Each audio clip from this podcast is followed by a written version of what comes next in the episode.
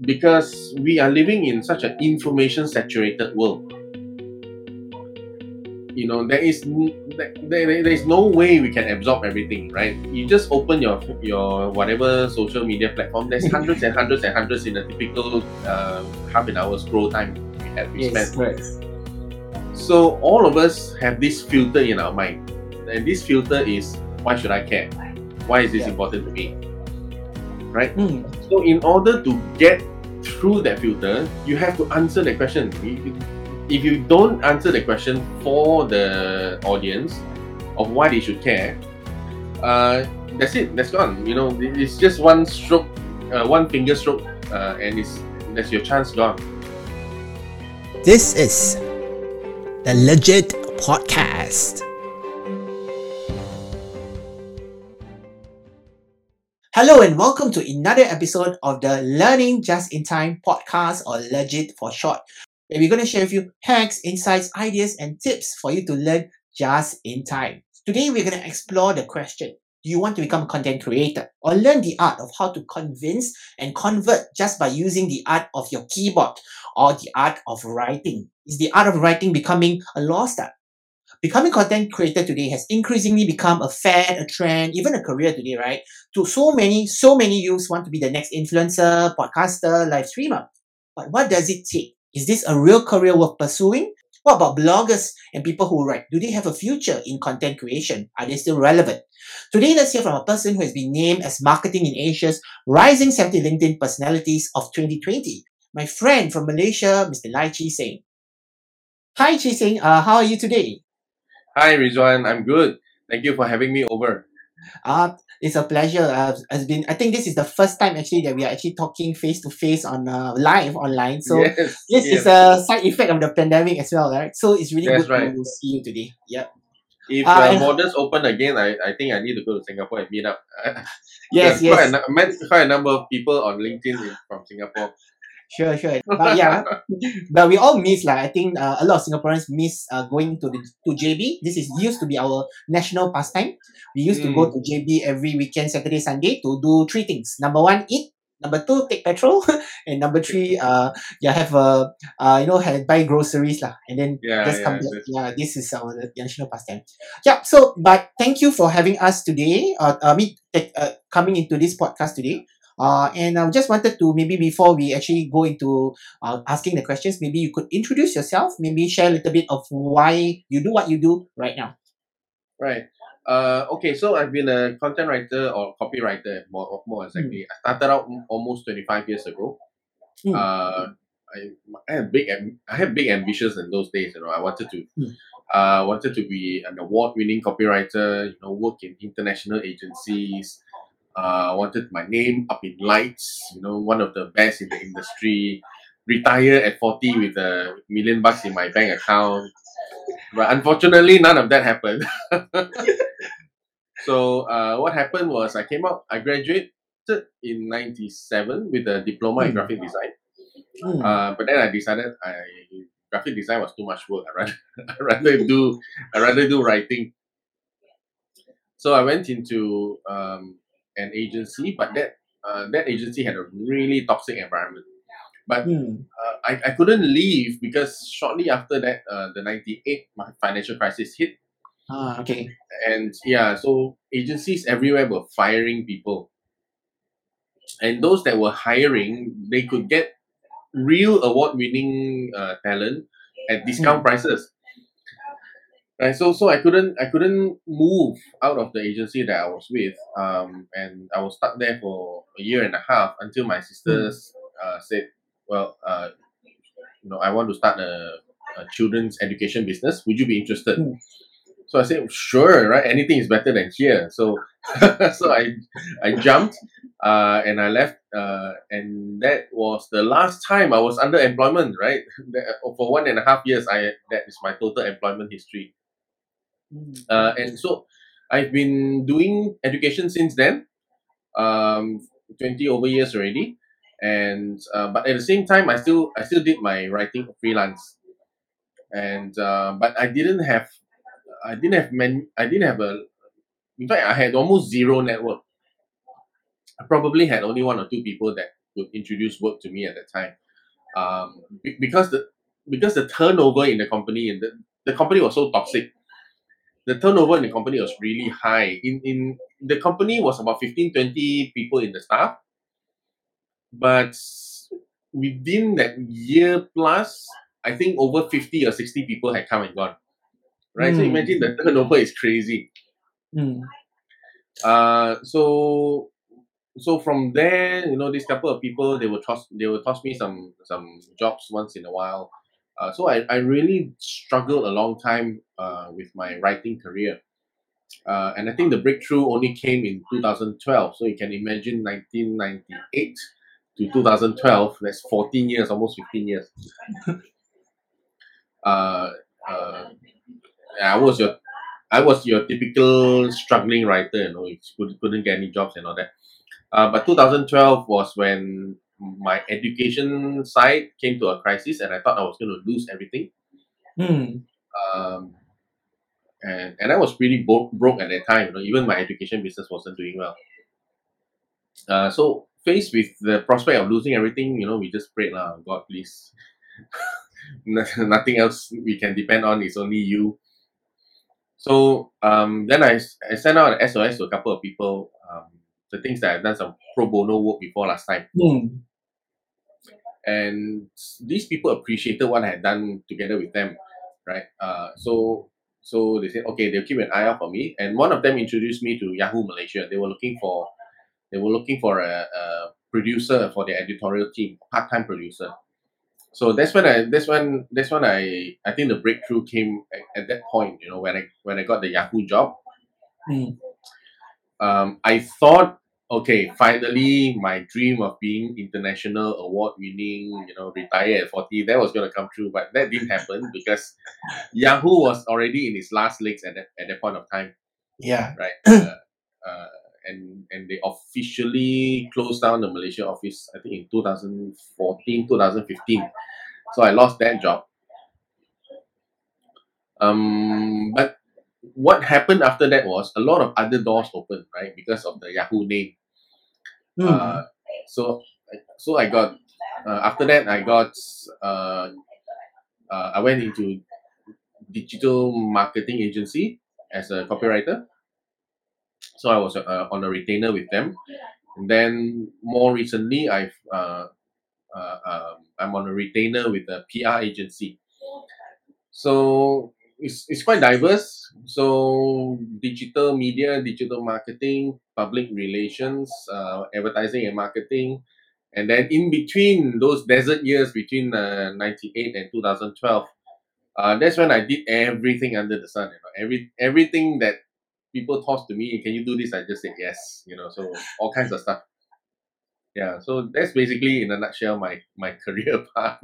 Not as not as linear or, or fantastic as uh, a, a lot of people, but uh, certainly a lot of uh, school of hard knocks insights. Uh. Sure. So it looks like it's quite a journey uh, uh, from you actually starting out and say, hey, I want to be this uh, award-winning copywriter. But actually, uh, like I think we've heard a lot of stories, even when we talk about book authors like maybe J.K. Rowling, they always had that, you know, that that long journey of becoming a writer, making yourself relevant, and maybe uh, that that was your journey as well. What was some of the lessons right that you took up from that uh, journey itself, and maybe something that you can share with you know maybe aspiring writers out there, people who probably Yeah. want to become you know good in writing, maybe become a good content creator. Yeah. So one thing I think that sustained me at that time was uh, my, my Hmm. dream of being at an international level, or at least a recognized copywriter. And my heroes at the time was uh, David Ogilvy, one of my heroes. Right, you were mentioning that uh, you, also wanted to work in the uh, O and M. Yeah, So yeah. The Ogilvy is such never- a brand name. Yeah. yeah, that's right. But I never had that chance. Um, Hmm. but even though I didn't have the chance, uh, I never let go of that desire of mine to be one of the best. Hmm. Right. So so uh, I bought books. Uh, I bought his book Ogilvy on Advertising, and I'm I think I think it's really uh, one of the best decisions I made because I was still very new in the in the industry at that time. probably that's one of my first professional books that I bought. Mm. So I um it's even though the actual working environment that I was in was very toxic, the the book became my sifu. The book became my mentor. Right? Um, because he not only talks about how to write, he talks about how he approaches communication and advertising uh, and marketing. And that really that really was the something something that really um, built up until today who I am today, right? Because I, I always carry his wisdom with me. Uh, that that's your advertising, your content, your writing has to solve a business problem, has to Mm. address this business problem, right? You're not writing out of artistry because we're commercial writers. Yeah. Okay. That's one. Uh, so I bought a number of books that that helped me a lot. Um, uh, not only books about writing, but I also bought books about uh, uh, what do you call it, uh, self development as well Mm. about leadership, about communication. And then I re- I also uh, understood that uh, companies spend a lot of money on market research, focus groups, and things like that. Now, I didn't have a chance to do any of those, but I did the next best thing. You know, go to a shopping mall, watch people. Go to a restaurant, watch people. Right? Very authentic. Because the, yeah. the- yeah, the, the point is we need to understand people in order to be able to connect and, and write for these people, right? So so I would I would look at the people how they treated each other, how they spoke to each other, and try to reverse engineer, right? Okay, uh, what is going through their their minds? You know, what kind of uh, person are they? And that has really helped me a lot also because having this habit of people watching, it helps me really really get into the the mind of uh, the people and and to understand human nature. Right? So so that definitely helps me as a writer because when i understand human nature uh, at, at this point in time when i start writing for example uh, i would imagine who i'm speaking to i Mm. have a picture in my mind of a, of a person a typical person that i'll be speaking to on this project right? And uh, having that that picture in my mind is very helpful because uh, i sort of like have a com- invisible conversation. And that's my mental process. Invisible conversation with the person uh, and that's that's how i i'm able to pitch the right information at the right tone using the right words right i'm not saying it's 100% accurate but at least it gets me 80 90% of the, the way there uh, it, it's a very useful process for me Sure. So I guess that what you're saying is that actually we need to remember who we are serving. You know what? When we are writing, who is it for? So that we are able Yeah. to connect because we are all humans, right?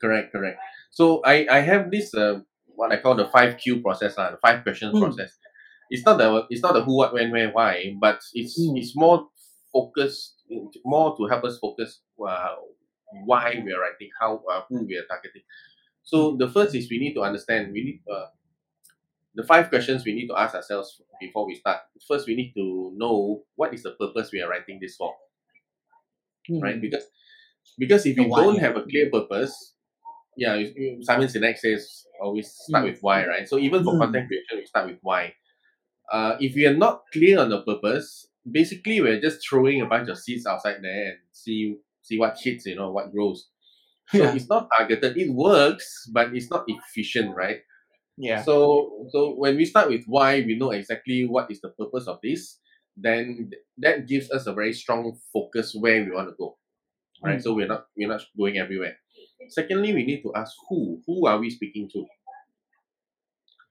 um then when when we have a clear picture of who and why we are speaking then okay we can see the journey. We can see the starting of the journey. We can see the ending of the journey.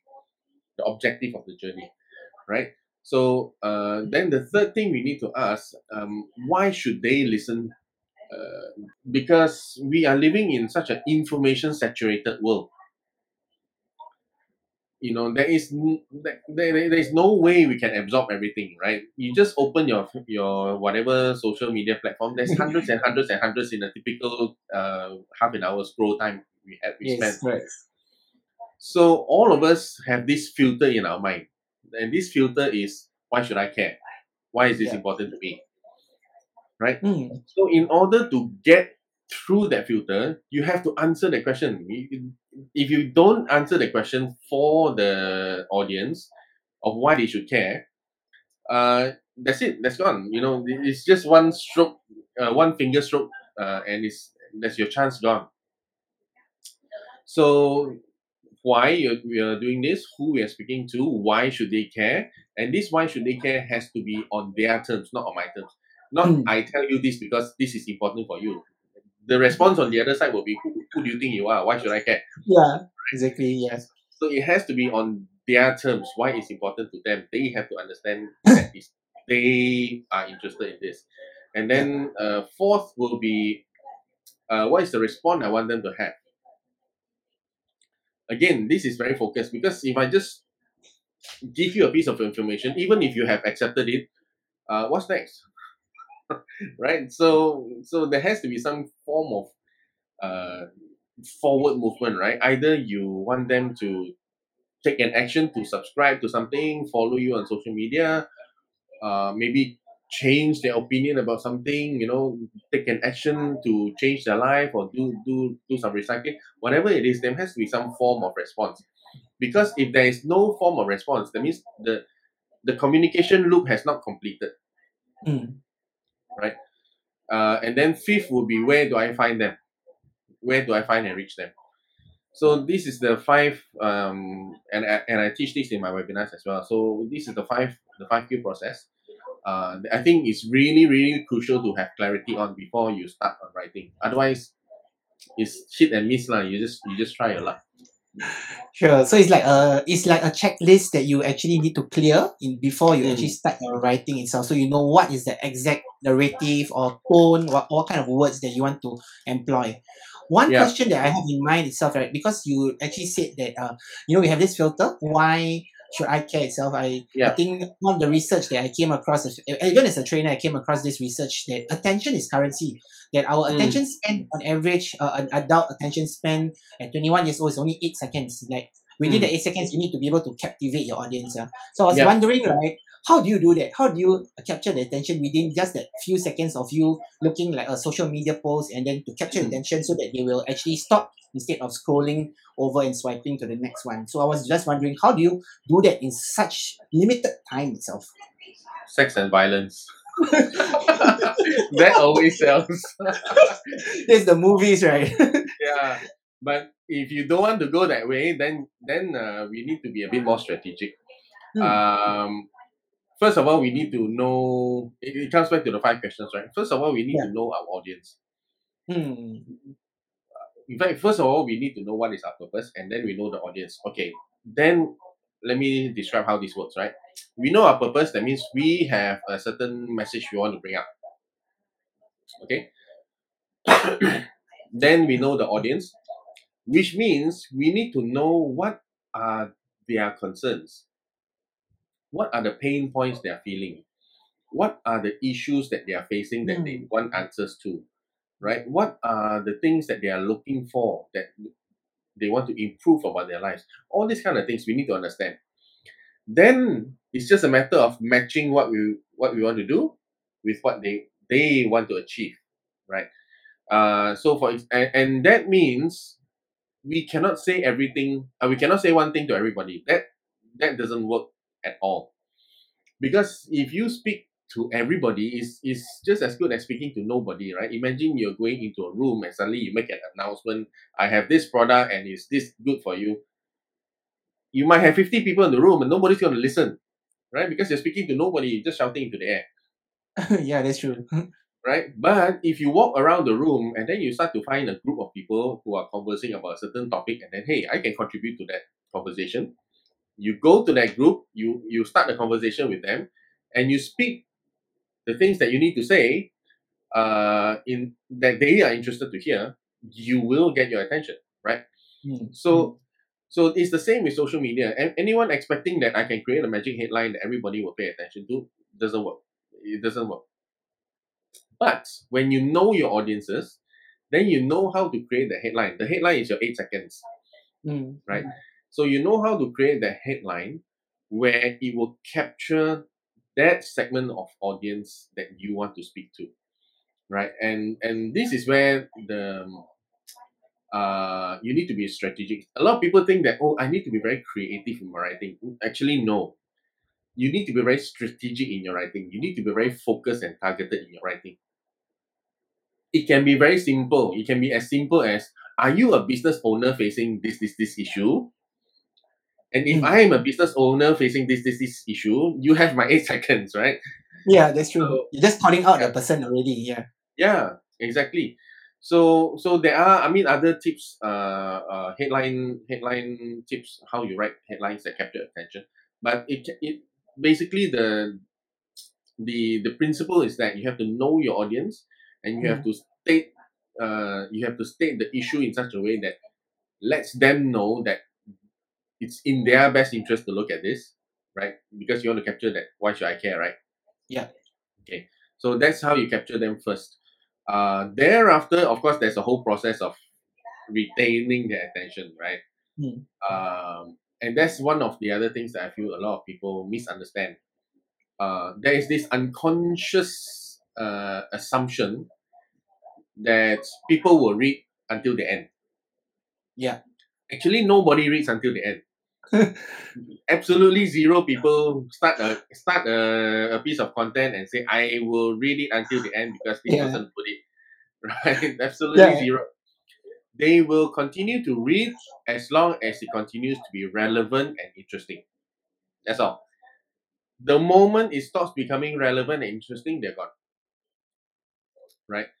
So so that process has to continue. It starts with the headline and then it starts with the first paragraph. The first paragraph has to be interesting enough to lead them to the second paragraph. And then that has to be interesting enough to lead them to the third paragraph, fourth paragraph, and so on and so forth until the end. Right? And that the ending, and that's why I was saying it has to it has to uh, have a response, a call to action for them, right? Mm, That ending, that ending must give them a sense of ah, aha moment. complete. Yeah. It's Yeah. complete, right? Mm. So either through a call to action, either through a form of encouragement, either through a conclusion that gives them new insights, whatever it is, there has to be an ending uh, that makes people feel satisfied.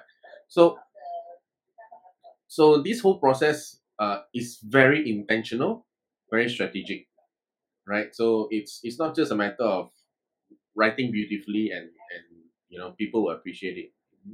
I, I've seen a lot of beautifully written uh, Jesus.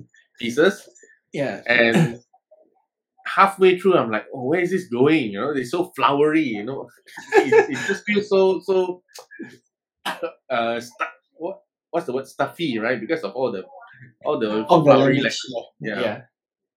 Mm, I agree. So I guess that uh so it's very strategic, right? About you know how do you write a piece of content to be able to convince or convert you know people to do something that you want them to persuade them to do something itself. yeah Uh, and personally, I'm actually a, a graduate of political science. So Mm, when I was in university, right, I was taught all I did in university was write essays every week, five thousand words. Just write, write, write, write, write, right. And when I first started out doing the job that I'm doing, even though I'm a trainer itself, right, I'm also in involved in a bit of social media copy. I, I learned copy uh on my own. Okay, I actually uh actually read this book or called I'm not sure what's the name of the book. I think Epic Copywriting or something like that. Yes, it was a very uh was something that was passed down to me. It was just you know something that I just had to do bootstrap myself. I had to learn on my own Mm. itself.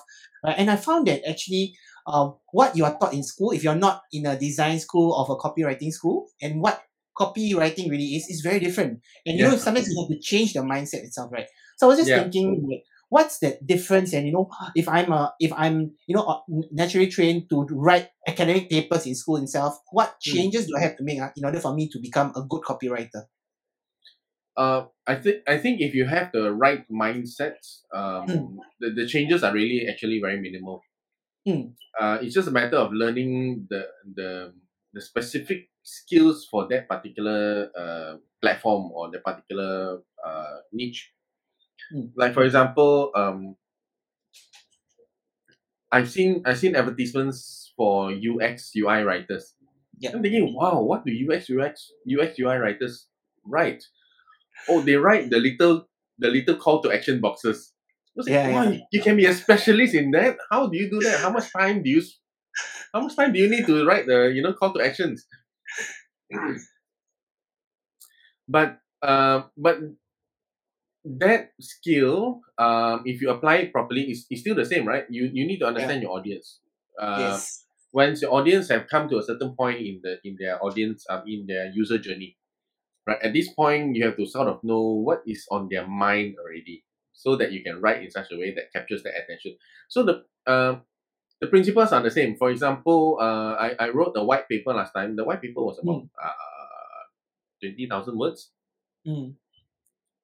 Um but i struck the structure of the the structure of the content flow was what we would call a story structure Mm. So I'm not telling stories in in in the white paper. The white papers are very technical, very very very Yeah. professional. It is yeah. Yeah. So, but the structure of it, uh, there's a there's a story structure. There's a hero. The hero is actually the industry players that we are addressing. Yeah. Uh, and then there's the there's the normal, the status quo before the the the uh, of the normal uh, where the hero is living. So that's basically is the problem statement of of the current situation in the industry, right? Then the, the in the hero's journey there must be something called a conflict. The conflict must Mm. push the hero out of the normal, and then the hero must go on a journey to to grow and overcome all these obstacles. Yeah. So after the problem statement, then that's where we went into exploration all the solutions, right? So solution A, it, it, it has to be like this, but it doesn't work because of this. Solution B, this works, but the obstacles are these. Solution C, you know, this is ideal, but D, E, F has to be in place, which are not yet, blah, blah, blah. So you have problem, problem, problem, over obstacle to overcome, right? So we can see the end in sight, but there are obstacles to overcome. And then finally, uh, there has to be the conclusion, the solution, the resolution, where the the the hero overcomes and finally wins and learns something or triumphs over uh, adversary in some way. So that white paper was about e-waste on, on a global scale. So there is no triumph, right? There is no winning this this problem right away. So what did we do? Uh, after we outline all the possible solutions and all the obstacles that that um, uh, make it not feasible in the short term, Yeah. so the conclusion is okay, these are the small things you can do, Mm. right? Uh, that uh, not only the small things, but these are the what we identify the key leverage points. If you do Mm. this, it can be leveraged to something else. Yeah. Right, and, and, and lead to bigger solutions. So you, so you can see the whole thing is structured according to a story. And Yeah. and that and and because it's structured like a story, uh, the response was very very very good from from the from the recipients of the the report right? In in fact people ask me are you a subject matter expert? How long have you been in the recycling industry? I said no. I've only been on this project for three months. But uh the, the story structure is very interesting because I, I i think we are I don't have the research to back this up, but I think somehow we are genetically programmed to understand stories. Right? Mm. You can see Yeah. from babies, one year old, two years Yes. old, the moment we start telling stories, they get so excited, right? They love to hear stories. So so we are genetically programmed to respond to stories. And I, I don't think I did any groundbreaking work in that report because it was all based on research into other people's research Mm. right? So th- there really wasn't anything groundbreaking, but it was presented in such a way that uh, it led people through a journey and it gave people a sense of conclusion at the end, as I was saying just now, right? And so that's why people felt like this is something that you know worth worth listening to. So so there there are um skills and strategies and formats that we can use. Um, of course, I'm. I, I, I was able to do that because at that time I had about 20 years experience of doing this. But over time, as you apply yourself, you know, to, to these strategies, uh, to these techniques, uh, you, you'll find that your your your effectiveness as a writer will increase. Mm. So it's like you're like a creature. Man is like we- they like to say that man is a creature of habit. So you realize that you practice it, you be consistent, and then you realize that following the structure, that it will come quite naturally to you. ah. Yeah, yeah, I think in, in fact, uh, in fact, I think I have a sort of a natural storytelling kind of. Um, um, I'm not. I'm not sure whether you call it a talent, but um, I, I, I, I like stories.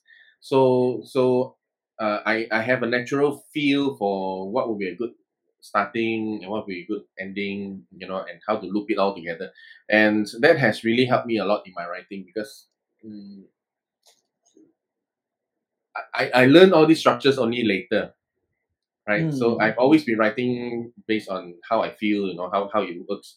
But later when I learned that, oh, there is actually a structure to it, I, I managed to put names and, and diagrams to it. Then I understood what I was doing. And then I, I became uh, more accurate, you know, it wasn't just by feel. Sure. Uh, yeah, but but you know, if you if you have uh if you have no experience yet, then you can start from the diagram and build yourself. So I started from feeling and then for solidified with the diagrams and, and techniques. But you can start from the diagrams and techniques and and as you practice you gain a feel for it, right? So it becomes more Yeah. natural. Yeah, it works both ways itself. yeah, I think it right. works both ways, right? Uh, I think that uh, a lot of people who started maybe about 20 years ago when, you know, we, we don't have much uh, information online. Like we, Mm. last time we didn't have Google, we had to go to the library, read the Yeah. encyclopedia. A lot of That's information right. is not readily available. I think they all, we all go by feeling first, right? Mm. And then, uh, and then sometimes we, there are days that we feel, oh, this is magical. Then later you find the Mm. method behind the magic itself. Uh, That's and then right. Right. yeah, but today I think that we can learn from so many of these people about know what's the method, and then we find our own voice, I guess, when we do the Yeah. writing itself. That's right. I was wondering whether you actually, uh, even with, with that feeling and even with the method that you now know, this is how I do it, do you actually have days where you have a writer's block? And what do you do to overcome the writer's block? Definitely, I have writer's block. um, but I just want to address what you said earlier. Uh, Yeah. uh, quickly address. Bec- Sure. Uh, I think I think one of the things that we did have last time, when we weren't so digital and virtual, we we Mm. had mentors in the office, Oh, right? Uh, even though, as I mentioned, my my my working environment was really toxic. I had a I had one mentor especially. Uh, I don't know why he he took a liking to me, and um, he didn't teach me much about the writing techniques, but he really challenged me in how I think. Right, I was a freshie at the time, very naive. Uh, so in the conversations he had with me, he he really challenged me about how I think, you know, how to look at things, and and I grew up a lot because of that. Uh, and and that sense of maturity, you know, is transferable to to to your writing.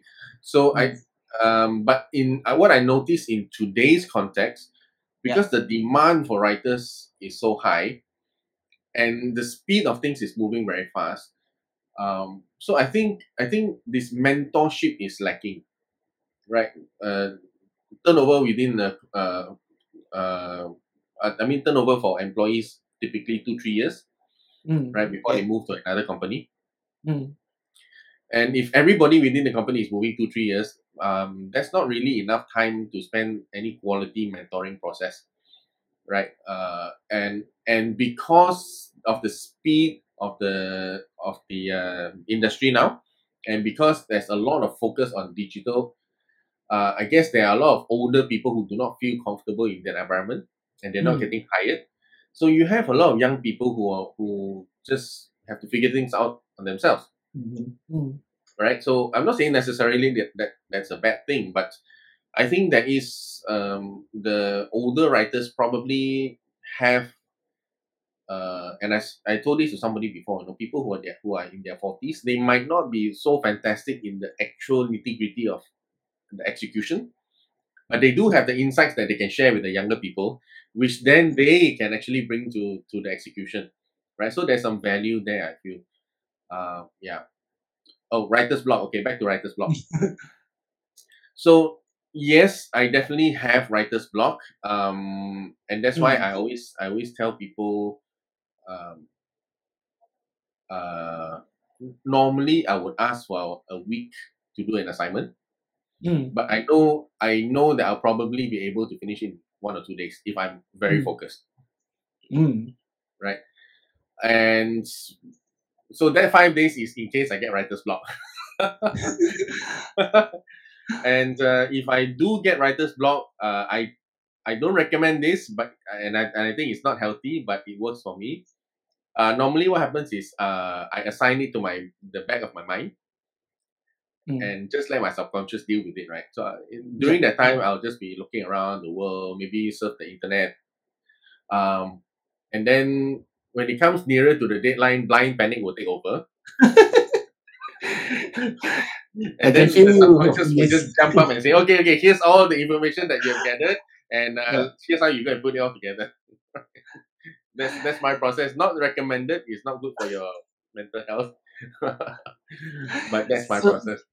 So sometimes it's the the adrenaline rush of like the deadline itself, and uh, it's something that kinds of like pushes you to oh okay I don't know no choice I have to do whatever it takes and to produce something lah. Yeah, but that's right. That's right. But you probably spend a lot of time like you know um checking things out, look uh, wondering about things, looking at things, you know, just Yeah. letting your mind wander itself. But I thought that maybe you know to me itself, I think this is also part of the creative process, isn't it? Yeah, so and I think it's unfortunate that in the fast-paced world today, not many people have this luxury. So I have this luxury because I'm a solopreneur. So I can tell Oh, people, yes. right? I can tell people, look, I've got some couple of other jobs on my hand. You know, give me some time. Uh, but if you're in a if you're working in an agency environment, then it's a very different story, right? Okay, client wants this tomorrow. Your boss says so, and you, you have no choice. So for those kind of situations, I'm very sorry. You just have to sit down and whack something out. You know, there's no other choice. You don't have the luxury of time. Um, but what one thing that I did last time, Yeah. um, I consciously, I consciously gave myself very very short deadlines in my very Mm. early in my career. Uh, because because I I realized that time is money, right? As a as a freelancer. So if I wanted to if I wanted to earn a certain number of dollars per month, uh, there's only certain number of hours I can I can produce, and then because I was naive, young, desperate, I charged very cheap, right? And uh, then I realized, wow, if I wanted to earn this number of dollars, I have to get this number of jobs, and I can only spend this number of very short hours on a job. So so I train I really trained myself to be very very fast uh, and very very accurate. Mm. Uh, and and that and that's where the people observing, reading widely, you know, not just focus on one particular niche that I'm in, but just reading, having a lot of general knowledge, right? And that's really helped me a lot because sometimes those ideas it just pops into my mind because of all the things that I've noticed before, right? It's, it's, Yeah. Otherwise, if we are just circulating within a small the small niche that we're in, it's it's it quickly becomes very tiring, right? Even for the producer, I uh, content producer, it Yeah. becomes like oh, every other day is the same thing. I'm not saying anything else. And then it becomes Yeah. tiring for us. Yeah, and I think that that could be contributing to the writer's block as well because what else are you going to say? right? Yeah, I think that's a very, very powerful idea that, you know, sometimes we need to look outside, right, in order for us to be able to uh, glean some insights and ideas. And sometimes the, the connections will just, they, it's very random, but the connections are there. And then you Yeah. can actually activate like a, a, a new point of view, a new perspective. Yeah. Yeah, yeah, yeah.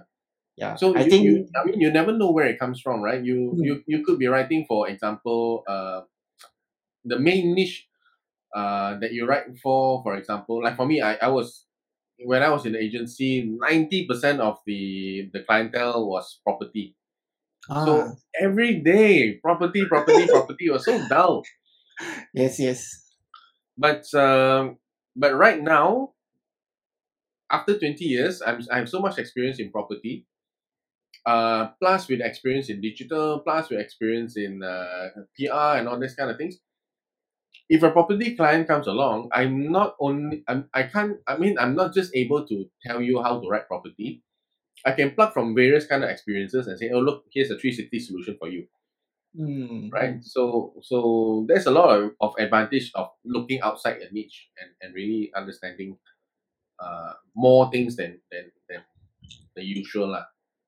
Sure. So I guess that it's really about how you are able to add more value to your prospective clients because you are Mm. able to have like different points of view and perspective. Right? I also I Yeah. also see actually a lot of property agents today, their copy, their advertisements are really thinking outside the box because like, you know, I think there's only so much that they can actually I know that everybody is everybody is trying to go into either insurance or property, especially in this uh, time of challenge, right? So I Yeah, guess that yeah. you know it's very very interesting how they are very you know creative and I think it, it's only possible because they're able to think like outside the box and That's know right, that's right. different perspectives. Mm. One of the one of actually one of the things uh, I, I see property agents in Singapore do, especially for the high end properties, they do Mm. virtual walkthroughs, right? They, they do Yeah, video they do, they do that. Yeah. yeah videos uh, that was actually one of the ideas i proposed to a, a, a group of agents who were trying to sell a property that was i think four four five years back Yeah. but they couldn't wrap their heads around it because agent right Break the salespeople are pretty conservative they're aggressive but they're conservative so they had actually approached me to say hey what uh, can, can you help us do a social media campaign yeah. right? Content marketing campaign. Uh, I said, okay. Then as I sat down and I thought about it, wait, wait, wait, wait, wait. There's something wrong here. We are doing a content marketing campaign to get people to call you so that you can bring them to view the house. Then it just occurred to me, why don't we put videos of viewing the house Yeah. on the internet, on your social media, right? So that the people who call you, you already know they're interested. Mm. Half the sale is done.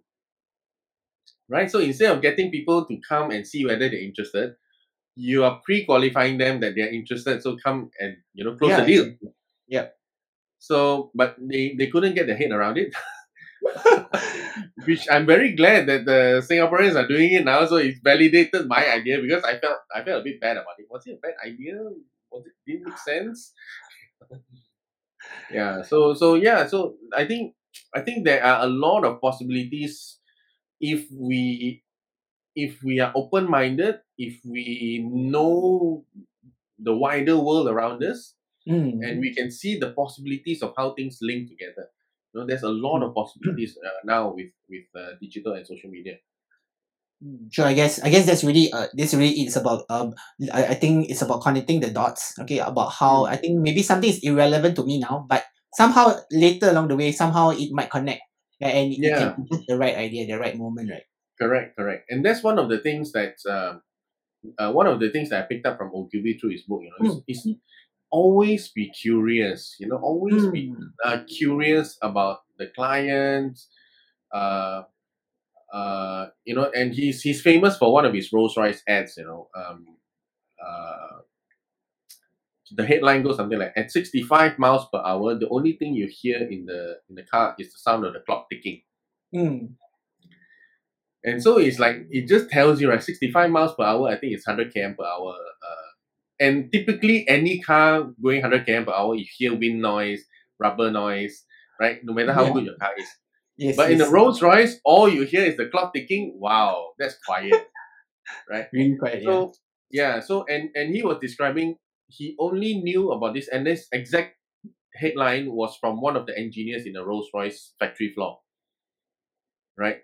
So so he, but typically the the the process today is the marketing guy will give you a brief. I want to focus on Mm. this, and then you write. And then we have not been to the client's office or we have not been to the client's operations. We don't know anything, and then we just write, and you know it becomes so sterile, so so one faceted, right? It, it's it's and I mean it, it's it's just there's no life to it. I feel there's no originality, right? And and I think it's contributing to the clutter outside there Mm. uh, in terms of all the marketing messages that we see.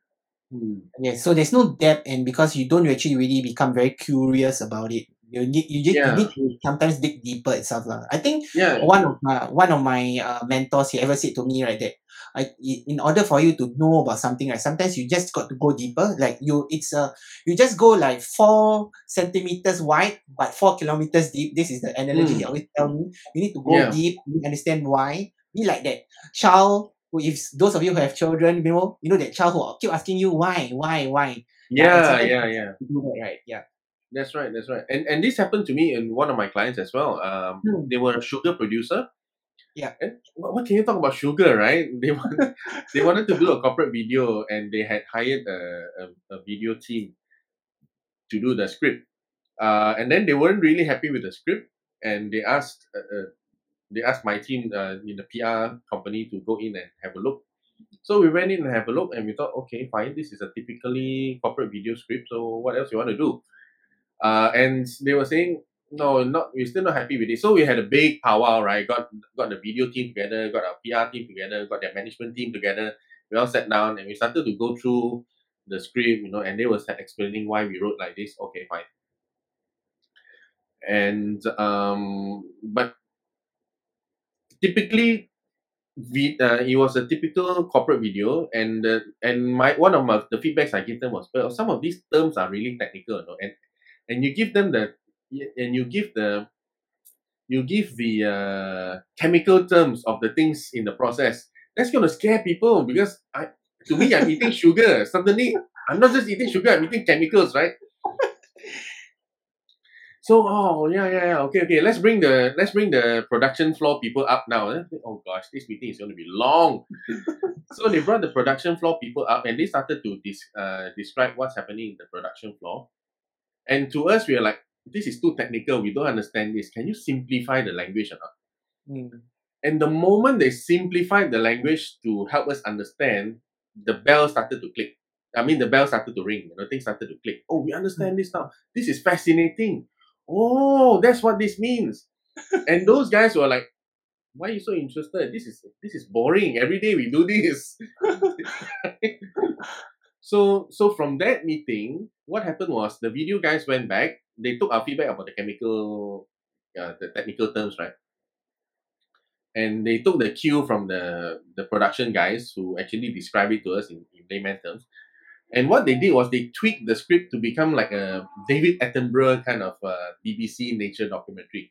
Oh, nice. So yeah. so yeah, so David Attenborough, you know, right? He he has a way of describing it's like such wondrous things, yeah. right? Yes, yes. And uh, and and the script Yeah. became that, and suddenly we, it was like, wow, this is such an interesting script, right? Instead of showing machinery and uh, blah blah blah, you Mm. know, we are we are we are this great corporate, responsible and clean, sterile product producer. It suddenly becomes uh something that you can show your kids to. Hey, this is where your sugar comes from, right? Mm. So so I think I think that's where we are talking about. You know, when you go deep, when you're allowed to explore, uh, then the really interesting things come out. You know, i- i- getting a brief on a piece of paper and writing according to that is is really sterile. You know, it's, it's you you you don't you don't you don't get that spark. Uh, you know. Hmm. Yeah, there's spark to capture attention. Uh, I also hear from, I mean, what you have shared. It's really also about simplicity because people Mm. don't care about the technical details, the jargon. Mm. I Yeah. think a lot of people make this mistake, right? Especially if you fresh out of the university, right, and you write that uh, academic paper, it's full of jargon. It's full of like words you don't understand. So I guess that sometimes it's about simplifying it. But I think that uh, one of the advice I had uh, early in my career was that I think this someone told me that you need to be able to explain what you do to a five year old. If not, Mm. you know, it doesn't, you know, if not, you, you are not getting it right. Yeah, you need to Yeah. be as simple as possible, right? Especially when you are trying to explain a complex concept and to simplify it. Exactly. Uh, actually, people people think that being complex shows intelligence. Hmm. Uh, actually, no. Being complex, the inability to simplify a message means you don't know it well enough, and that's a fact. right. Hmm. Uh, if if you take the the Simon Sinek golden circle, right? Start from why. Yeah. Yes. if you can't come down to the core, the why is actually very simple. Right? The why is actually very simple. Like um uh I, I remember Microsoft last time their, their why is very simple. They want to see a computer on every desktop. Hmm. As simple as that. How they're gonna do it? Uh, that's a whole different matter. That's very complex. Right. Yes. So so but the why can be as simple as that. Uh I, I've seen recently their why has changed to be very complex. so think so the culture has changed. But Yeah. but once you get to that very, very simple why, uh then you can build a lot on it. Like for me, people ask me what's what's my why. Uh so my why is actually has to do with helping people realize their potential. Mm. Right. And you can see in the way that I do, you can see in the way that I, I, I speak, and you, see, you can see in the things that I talk about. Right. I always try to help people understand look, uh, to be more effective, you need to understand this. Right. Uh, in, in my webinars, I, I don't give a lot of how to's Mm. because to me how tools are secondary if you have the right mindset whatever you tool whatever tools you have in your set uh, in your hand now you can make it effective Mm. if you don't have the mindset i can give you 10 of the most fantastic tools ever you're not going to maximize it right like like uh, if you're in the kitchen uh, i can give you those like $5000 japanese knives you know with the with the Yeah. metal patterns Yeah. if you don't have the skill to use it what's what's the worth to you right? But if you have the skill, the real skill, I can give you a five dollar knife from Daiso. You, you can use it very well, right? So so so for me, for me, I'm uh, my why is the potential. If I can if I can show Mm. you the potential that you have, if I can help you understand things better, Mm. then you can really bring out the potential with whatever skills that you have, and then you build from there, right? Then you can bring in more uh, skill sets. You can learn more skill sets, and then you actually grow organically, right? With the with the proper foundation.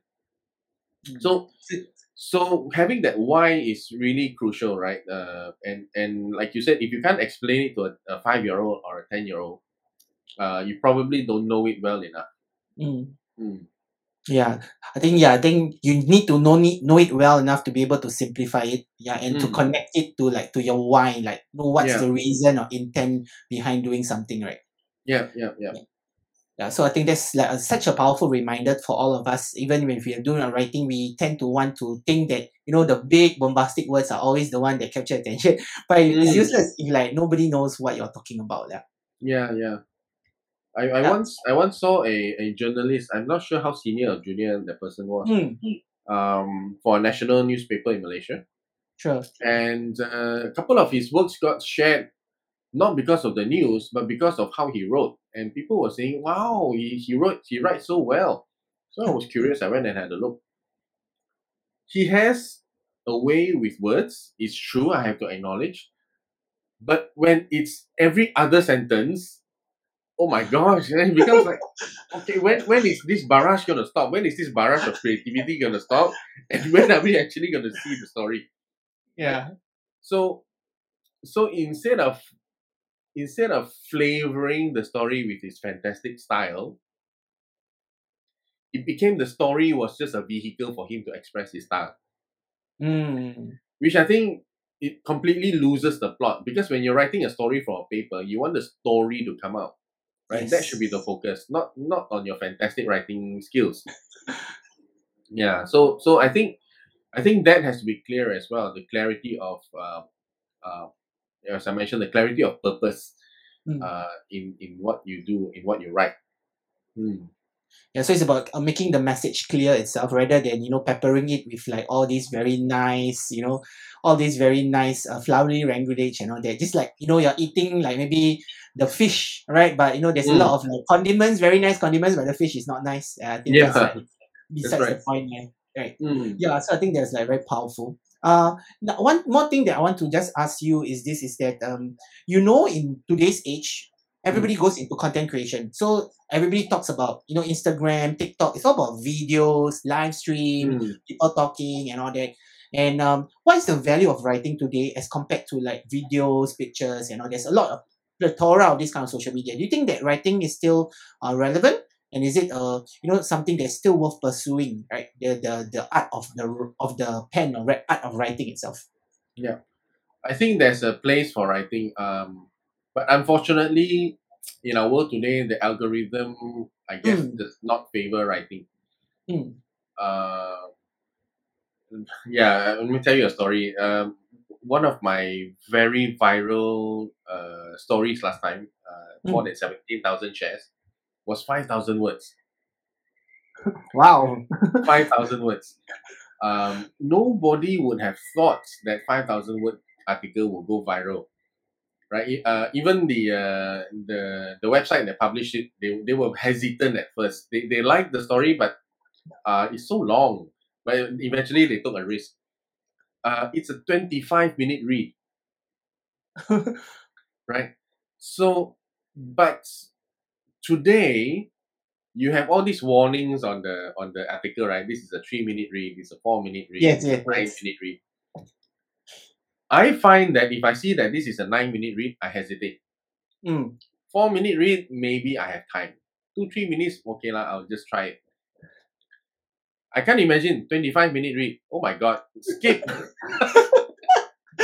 No chance. so the algorithms do not favor writing, right? They they they it's, it's just done in such a way. So, but actually, even if you're doing videos, the foundation is still writing, Mm. right? You need to create the script, you need to create the flow, you need to create uh, all these. Uh, unless you're you're one of those that don't care about all those and just do something crazy, right? Mm. But if you want to have um, content that has real value, that means it really makes an impact. It's significant.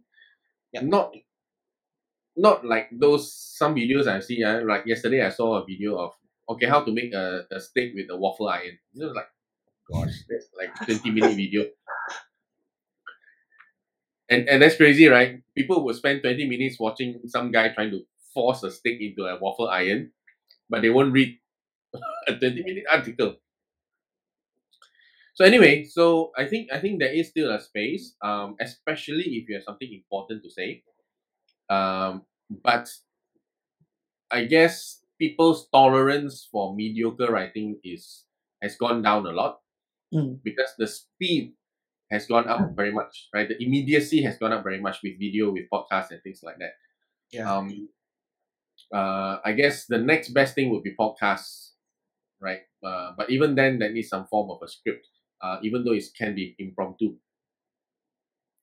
Um, but I feel there is there is no replacing the written word because the written word is something you can revisit.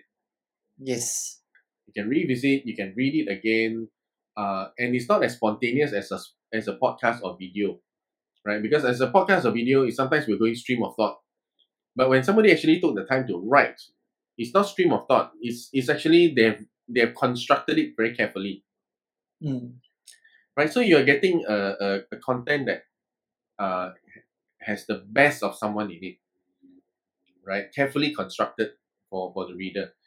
So I think there is value in the in in there is still a lot of value in the written word, um, but I guess I don't know whether we are swimming against the tide. but I guess um, time will tell lah. Time will tell.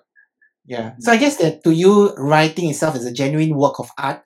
Well, becomes because it's that you know that hard work, that emotional energy that you pour into writing something that's very valuable to the reader itself.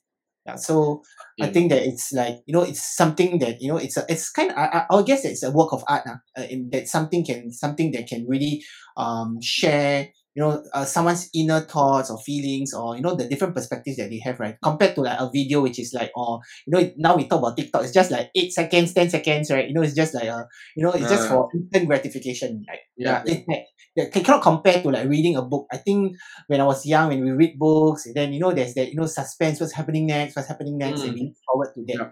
turning the Yeah. page as if it's a good writing piece. Uh. Yeah. I'm not sure I would call myself an artist.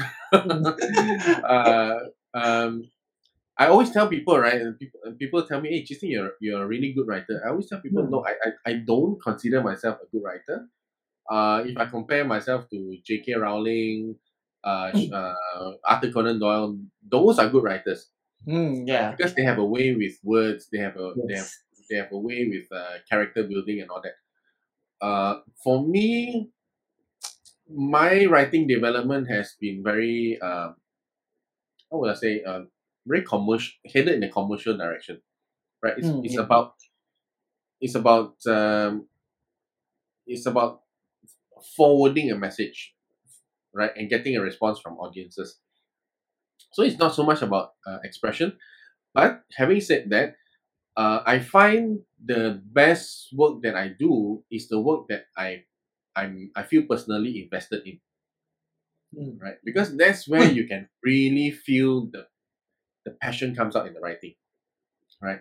And and um, having realized that about myself, I so what I do is uh, in every project that comes my way, what I try to do is I try to inject myself into the project uh, and to really take ownership for it so that I have some emotional connection. You know, I don't want to be Mm. writing like something sterile, just answering Yeah. a brief. But if I can inject myself into it and have some emotional connection to it and, and feel some kind of excitement and personal excitement and enthusiastic enthusiasm for it, uh, number one, it sounds better. Number two, it helps my workflow because I have a genuine interest in this to write this, right? it's not a it's not a chore that I have to do to, to make a living. Yeah. Yeah, so I guess that it's a piece of yourself itself, and you in, to make it personal to you, and you realize that you know it's something that you will really put in a lot of effort in. ah. Yeah, yeah. And and actually I feel it, it helps in my personal growth as well. Mm. Because because if I'm not just delivering a product to a client, I'm taking an interest in the client's business, in the client's thoughts. Uh, it helps me in my personal growth because my own mindset now becomes expanded, right? Yeah, Because- that's true. Yeah, I'm, I'm not just a writer delivering a product, but I am helping someone in telco industry. I'm helping someone in the consultant industry. industry. So it, my my worldview, my understanding of the world expands. Mm. Yeah, I guess that you know it, it has that you know it, it has that impact lah. That you know when you make it personal, then you know you will- your you will have more depth, you have more breadth of knowledge, and then you can Mm. use it next time for something later. So mm. Yeah, yeah, exactly. and also thinking when we talk about commercial selling or commercial writing itself, I think a lot of Mm. people don't like it uh, when Mm. they are being sold something, right? So I guess that today, especially the customers don't like it when you are reading, writing, reading something, reading an article, or maybe it could be a, a blog post, and then pe- at the end of the day, say, "Oh, you need to buy this," or uh, when Mm. they are being outwardly uh, sold something so that they can Mm. purchase something. But I guess that at the end of the day, you know, our customers, the clients that you work for, you know, at the end of the day, their objective is really to maybe to make a purchase also. And it could be Mm. at the end of the user journey, maybe after a few posts, maybe after a few uh, more engagements itself. But I was wondering, right, as a writer itself, how do you engage the audience, right, without outward, outwardly si- selling to them? Uh, that really depends on on the client's objective. So some Mm. clients they, they want to sell, so uh, we we skew the post that way. Mm. Um, as a as a commercial writer, we really don't have the final say. We can advise, Mm. um, and of course, having having knowledge of the audience is important. So so we can advise. Look, um, the objective why we are doing this is to build your reputation. Mm. So if we do too much selling on this, then it's going to feel awkward. Uh, but then end of the day, it's still the client who decides. You know, so I really don't have an answer to this because it's up to the client. But it it really comes back to the issue of clarity. Okay. Because Mm. if the client is clear about what they want to achieve, uh, and the client is clear that this style of writing is going to achieve this this uh, kind of results in this kind of time frame, right? Then there's no mismatch of uh, expectations. It is only when people are unclear, right? I want I want this kind of results, but I want this kind of execution, right? Then okay, does it match? If it doesn't match, then you know we need to manage the expectations uh, of, of what's going on. Mm. Yeah. So it's really uh, really a lot about clarity and uh, how you Clarity. al- yeah, clarity and how you align it to your your clients itself. Yeah. Because I think that Yeah. ultimately you are the one serving them itself uh, as a That's commercial right. writer, especially. That's right. That's right. Mm. So so so we we as a commercial writer we are not. Mm, yeah, we have we have very little freedom of the final say lah. Right. So Mm. it's it's it's basically really up to the up to the client. Mm. Yeah. Yeah, thank you so much for that. Uh, and yeah, it's uh, thank you for sp- spending so much time with us this uh, afternoon also uh, and sharing all these golden nuggets, right? That I think that uh, that you're leaving right as uh, as we see young writers, content creators uh, pick up some of this knowledge so that they have a better way on a, or may, maybe I would say these are better hacks. I think it's all hacks, insights, and tips itself, but they still have to do the hard work of like Yeah. understanding the purpose, the hard work of understanding who they are, and you know that hard work cannot you cannot run away from that itself. lah. Yeah. So I think that um one thing that I just want to ask, maybe one of the last questions that I want to ask you for uh, this evening itself is that what would you what is one career advice you give to these young undergraduates navigating their way through the world of work, still maybe the first year of work, or Mm. maybe just graduating around the corner itself? What is one advice, right, that you might want to give them? Okay, I think one of the most important advice I could give is to go out and live your life. Hmm. Um, because I know I know we all want to have a sense of purpose and meaning in our life, but I think Yeah. there is there is sometimes we take it to such an extreme where we feel we cannot fully function if we don't feel that sense of purpose. Right? And then we go through life feeling like listless, zombified, and then we feel frustrated. Um, but that's the thing. If we are going through life feeling listless, zombified, and we're not fully participating in our life and our work, uh, guess what? It's going to make you feel more zombified because you are not fully being alive in what you do, yeah. right? So, so I my advice would be to dive right into whatever you're doing now, give it all your best, and you never know if you have given it all your best and it doesn't work out. You will know for sure that it didn't work out because you gave it your best. Yeah. Then you know it's time to move on. Hmm. But if you gave it your best and then it suddenly turned out like, hey, this might lead to somewhere, then there's also a direction for you, Hmm. right? Rather than hoping and to discover your purpose in life and meanwhile just being very bland about everything else, just go out there and dive in, you know, and, and participate in, in, in life, in your work, in, in in uh, associations, in clubs, in sports, whatever it is, right? Just go out there and live your life, and then you will find your way, right? You will find your way. Mm, So it's uh, really to deep dive into what you're doing because I think that a lot of people maybe they watch too many zombie apocalypse movies today. yeah, yeah. I think they are just like you know uh, they like to they like to just follow what other people do or do it halfway, right? So I guess that sometimes even if you're the only one doing it, you need to just deep dive into it, and you know at the end of the day, Mm. you know that you give hundred percent, it could lead to some to something, or otherwise, you know, you can always uh pivot to do something else. Yeah, that's right. Because my, my dad always told me, right? Uh, Hmm. Don't don't be afraid of losing out. No, don't be afraid to rookie. Yeah. Because because whatever whatever you have experienced is with you. It stays with you forever. You know? That is Yeah. our experience is our asset, right? So so even if it doesn't work out, uh, fine. In this context, it didn't work out. You never know if that experience will work out in another context. Yeah. Right. So so it's it's really about going and getting you know that experience lah. Mm. I think that's really valuable, right? The experiences itself is like, you know, you collect Yeah. these experiences and, you know, one thing will lead up to another. Uh, you never even know. even when you- failures, even failures are Hmm. um, uh, Hmm. amazing experiences, right? Um, of course, failure is is something that's not easy to accept. Uh, I, I had to learn to have a different relationship with failure, right? Last time I was so afraid afraid of it. Uh, but eventually, after many years, you know, I, I, I- I managed to shift my mindset to, to see failure as just another learning experience. Uh, Mm. as long as nobody died, I didn't go bankrupt, you know, I, the loss was something I could live with, you know, uh, it is a valuable experience. And even if it was a disaster, uh, I believe lah, you know, there, there has to be some meaning that we can learn from it. Hmm. Mm. So I guess that it's about feedback, right? Because I think that one of the best advice that I've, well, I was given, right, was that uh, to oh, one of the best advice I was given was that I was told that failure don't treat it personally, but just treat it as information, as feedback Yeah. on how you can do better itself. Because if not, it Yeah. will just consume you, you know. Yeah, so Correct. that's- that, that is a great that is a great mindset. Yes. Mm. Thank you so much, uh, Chee Seng, for your time this evening. Uh, thank you so much, Rizan, for for Mm. having me over. It's, it's a real privilege to to. Yeah, it was a very nice conversation. I really enjoyed this conversation. Yeah, really very insightful.